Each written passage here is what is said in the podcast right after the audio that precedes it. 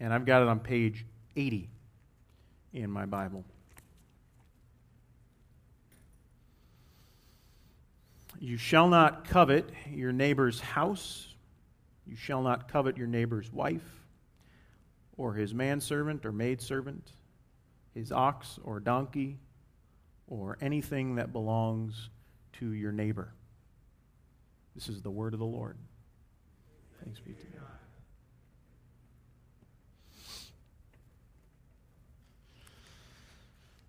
Every January, uh, the, the Hollywood Foreign Press hosts the, the Golden Globes Awards at the, uh, the Beverly Hilton in Southern California. And uh, this year, uh, the comedian Jim Carrey, from such uh, timeless classics as Dumb and Dumber and uh, Ace Ventura, Pet Detective, uh, the comedian Jim Carrey, he came up to introduce the nominees in the category of Best Motion Picture Comedy. And uh, as they do in these award shows, as, as Jim Carrey's walking up to the podium to, uh, to introduce the nominees, the, the guy over the loudspeaker says, uh, And now, two time Golden Globe winning actor, Jim Carrey. Jim Carrey walks up to the, to the mic and he says, Thank you, thank you. I am two time Golden Globe winning actor, Jim Carrey. He smiles, kind of his trademark smile, looking at everybody.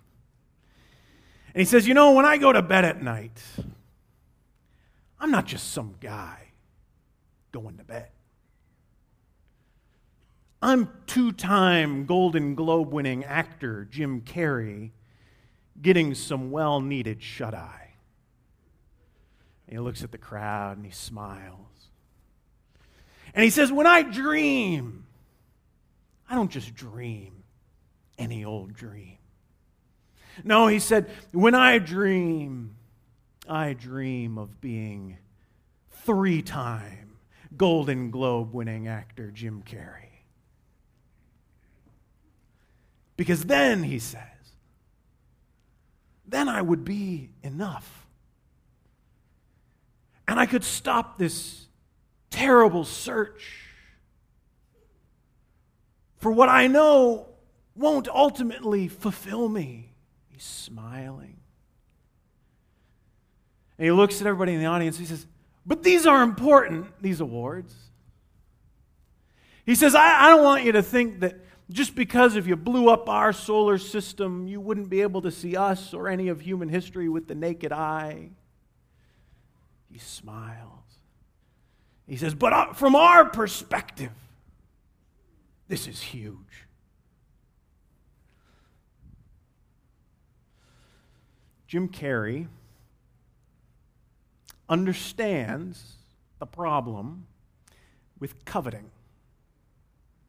He knows the dead end of always wanting the one thing you don't have. The number of actors who have won a Golden Globe uh, in history would fit pretty comfortably in this room. Uh, the number of actors in history who have won two Golden Globes would fit pretty comfortably in the first row of this church. To win two Golden Globes makes you not just successful, it makes you mind bogglingly successful. Jim Carrey is successful beyond most of our abilities to imagine. He has more money than he could possibly spend. He has power and influence. There is virtually nothing he cannot have. And the joke, of course, is that the difference between winning two Golden Globes and winning three Golden Globes is a difference that is meaningless to virtually every person alive in the world. A difference almost no one even thinks about,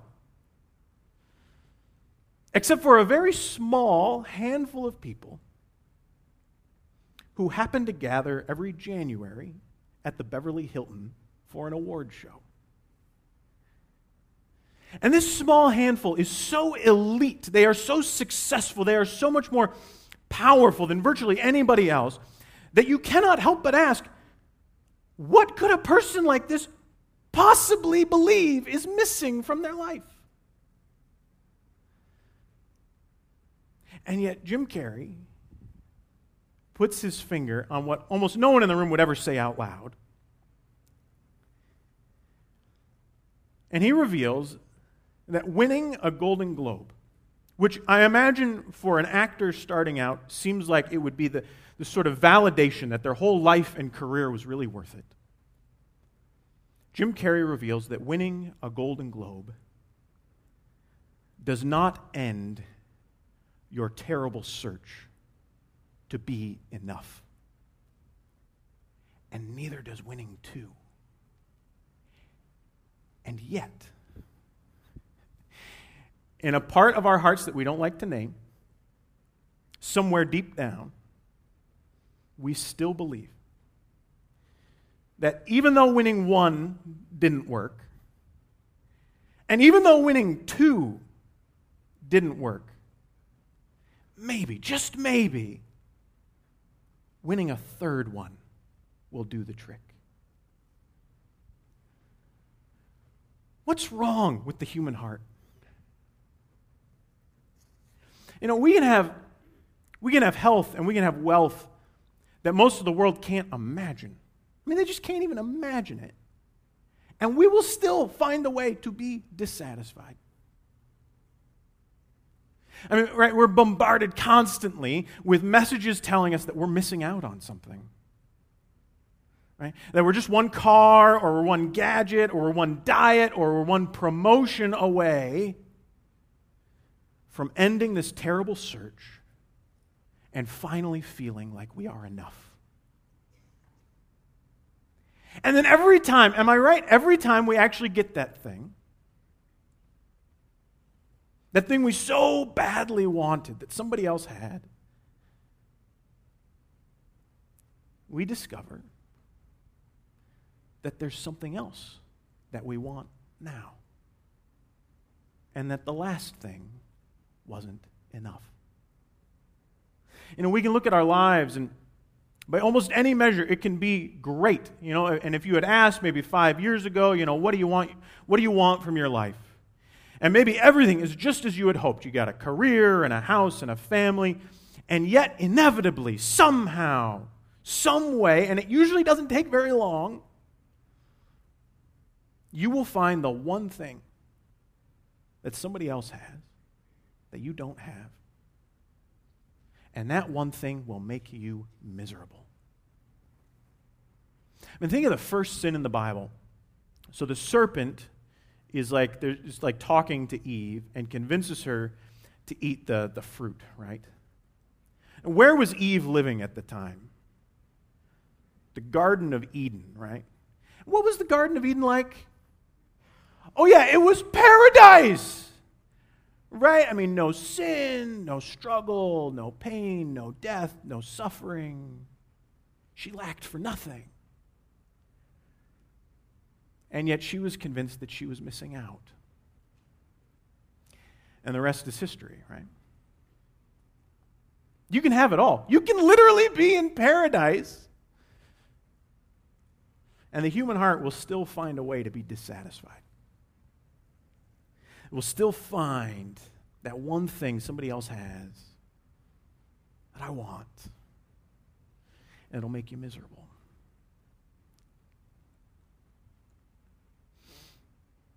Maybe you're thinking, well, okay. You know, we've spent the last two months talking about things like adultery and murder and stealing. You really want me to be worried about coveting? I mean, sure, it's not ideal to be dissatisfied like that. But is this even in the same league as that other stuff? I mean, the other stuff can hurt people, right? But I could be coveting right now, and nobody in this room would even know it. I mean, you could covet every day of your life and, and never hurt a soul, right? Because it's an internal thing. Uh, coveting is very private, right? So, what do you care? What's going on in my heart? Well, I'll tell you, the reason I care what's going on in your heart is because I have found that what starts in your heart almost never stays in your heart. So at first, you're just a little bit jealous that uh, this friend of yours has gone on some nice vacations. Um, but before long, you start saying things about that friend that you would never normally say. You'll be in a conversation with someone and, and you'll let slip, you'll say, Oh, you didn't hear? Oh, yeah, she's on vacation again. Can you believe it? I know. I mean, you start monitoring her social media, right? Her Instagram account drives you crazy, right? With pictures of like the beach and sunsets. But you can't look away. And before long, your resentment about that stupid vacation has shifted, and you start resenting her. You gossip about her. Next time your friends get together, you don't invite her to come along. Right? You do things you would never normally do. And it all started with just a little thing in your heart. Right? Just, just the smallest sense that she had something that you wanted. You see how it builds? I mean, how do you think stuff like adultery and stealing and lying, where do you think those things start? I mean, almost nobody wakes up in the morning out of the blue and is like, you know what? This just feels like an adultery day today. I just, doesn't it just seem like just the perfect day for that? No, it starts somewhere, right? And it probably started somewhere small. Right? Just this tiny seed of so many sins, I think, is coveting. Letting yourself become miserable because you don't have what she has. You know, when we covet, we reveal this condition of our heart, and, and it's not good. It's not good. It's bitter, it's nasty, and it leads to places you just do not want to go. Fortunately, uh, people have remedies for this kind of thing. So, you know, if you got this problem with your heart, some people will say, like, first thing you got to do is you have to compare down. Okay? So, uh, you got to notice how much better off you are than a bunch of other people, right? Like, compare down. That's one approach. Another approach, count your blessings, right? Instead of focusing on the things that you don't have, be thankful for the things you do have. And you know, when we compare down or when we count our blessings, what we're betting on is that what we need to sort of fix this coveting problem is we need a change of perspective. I think that's true. I think our perspective is skewed most of the time. Uh, and we're, we're often just completely self focused, right? We, we have very little sense of perspective beyond our own, like, small world or beyond our own sort of small circle of friends. Like, that's the end of our reality for us. Certainly, we need better perspective. And there's this study that came out um, a little while ago that, that found that people's happiness, they sort of measure people's happiness, you know, and they found that people's happiness plateaued at around $70,000 a year of annual family income. So the person who makes $700,000 a year, the person who makes $7 million a year, is not measurably happier than the person who just makes 70 $1,000 a year. And you might say, there it is. I mean, it just goes to show, right? What you need is perspective. Money isn't everything, right? Look at how people drive themselves crazy in pursuit of more and more wealth that studies show will not make them happy.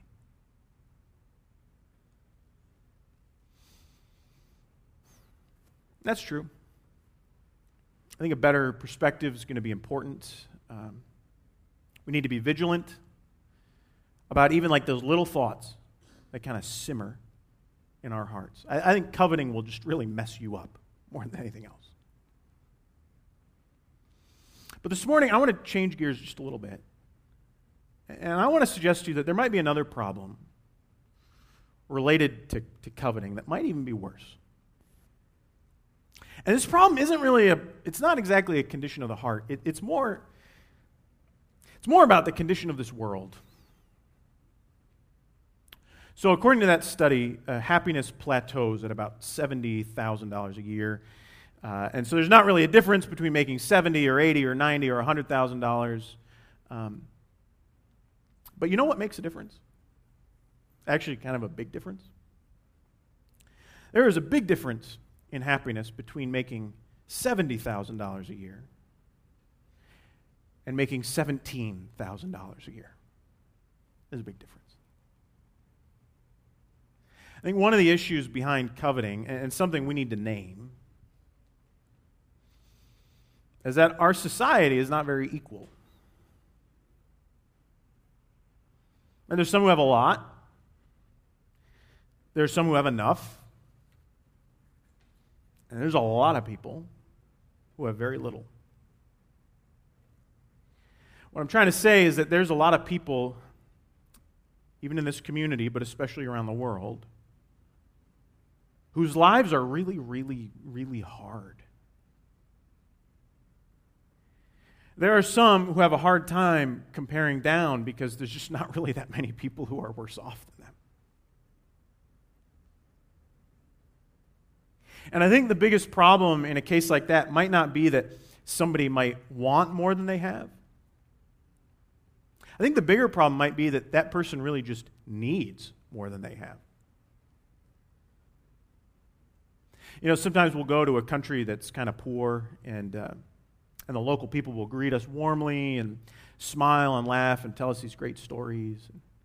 And we'll go home and we'll say something like, you know, they're poor, but they're just so happy. And you know, if that trip, if that trip motivates you to uh, simplify your life and not covet so much and give lots of money and time away, God bless you. But uh, I don't know, let's, let's be real for a minute. Um, that smiling poor person, uh, she will almost certainly die younger than you. Uh, her health will be worse than your health. Uh, her stress will be greater. Her kids will be poorer. Her government is more likely to exploit her. Her police are more likely to abuse her. You know, in some situations, telling someone they've got a problem with coveting might just be a way to deflect attention from the fact that you've got a lot more privileges than that person.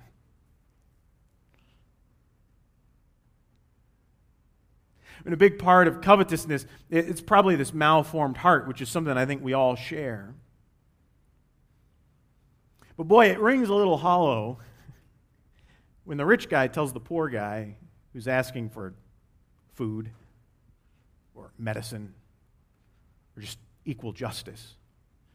When the poor guy tells the rich, when the rich guy tells the poor guy he's got a coveting problem.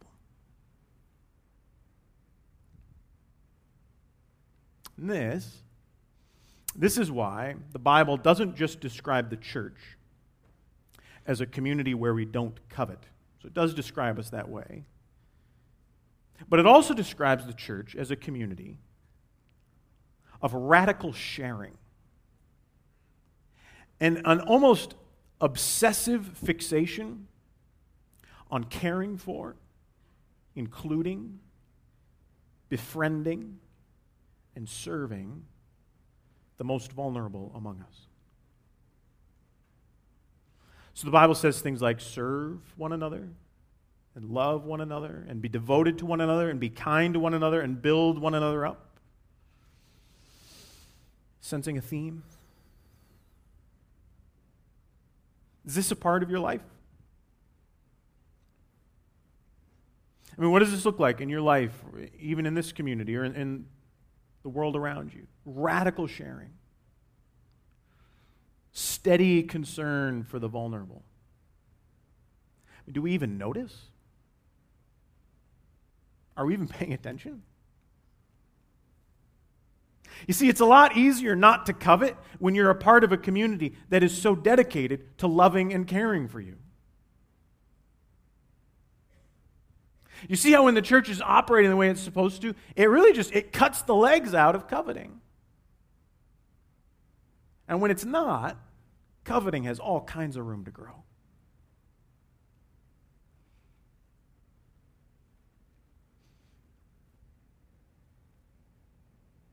But uh, there are limits, aren't there? You know, we could be the most radical sharing community in history, there'd still be inequality here. Someone will get sick and someone else won't. Someone will have kids, someone else won't be able to. Someone will die young and another person won't. It's not fair. Certainly not equal. Life is really hard that way, even if you're a Christian. Now, I think being a community like the one the Bible describes, I think it's going to sort of ease some of the pain of that inequality, but it won't take it away.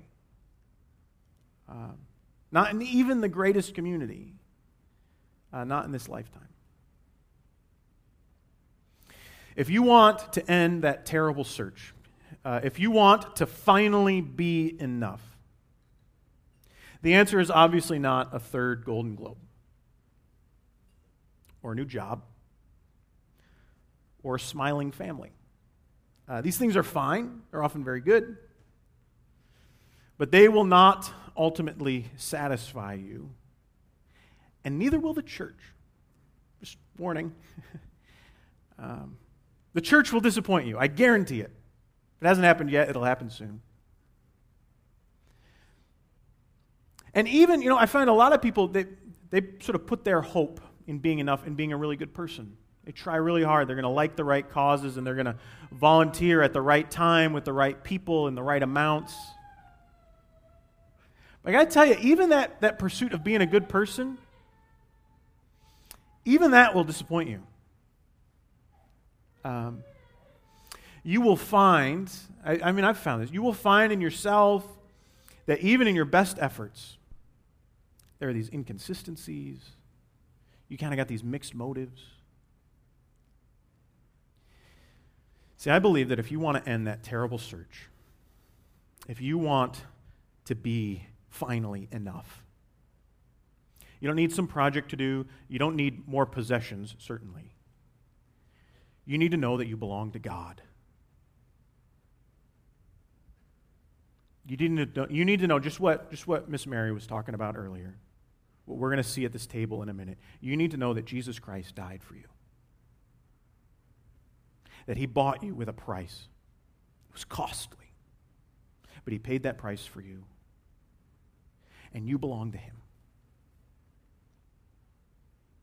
You need to know that when you are His, there's nothing. Your, your family can be a failure. Your church can be a disappointment. Your attempt to do good can totally blow up in your face. Even that, there is nothing that will be able to separate you from the love of God that is in Christ Jesus. Let's pray together. Lord, we pray uh, for the seeds of sin that sort of take root in our hearts. And uh, they might start really small, but they have a way of growing. And Lord, we pray that you would root them out. Lord, we pray that we would be a community of generosity and radical sharing. And Lord, even, even when we fail at that, we pray that our ultimate comfort would come from this sure truth that when we put our faith in you, we are a part of your family. You pay the ultimate price to show us your love, and there is nothing that will be able to separate us from that love. In Jesus' name we pray. Amen.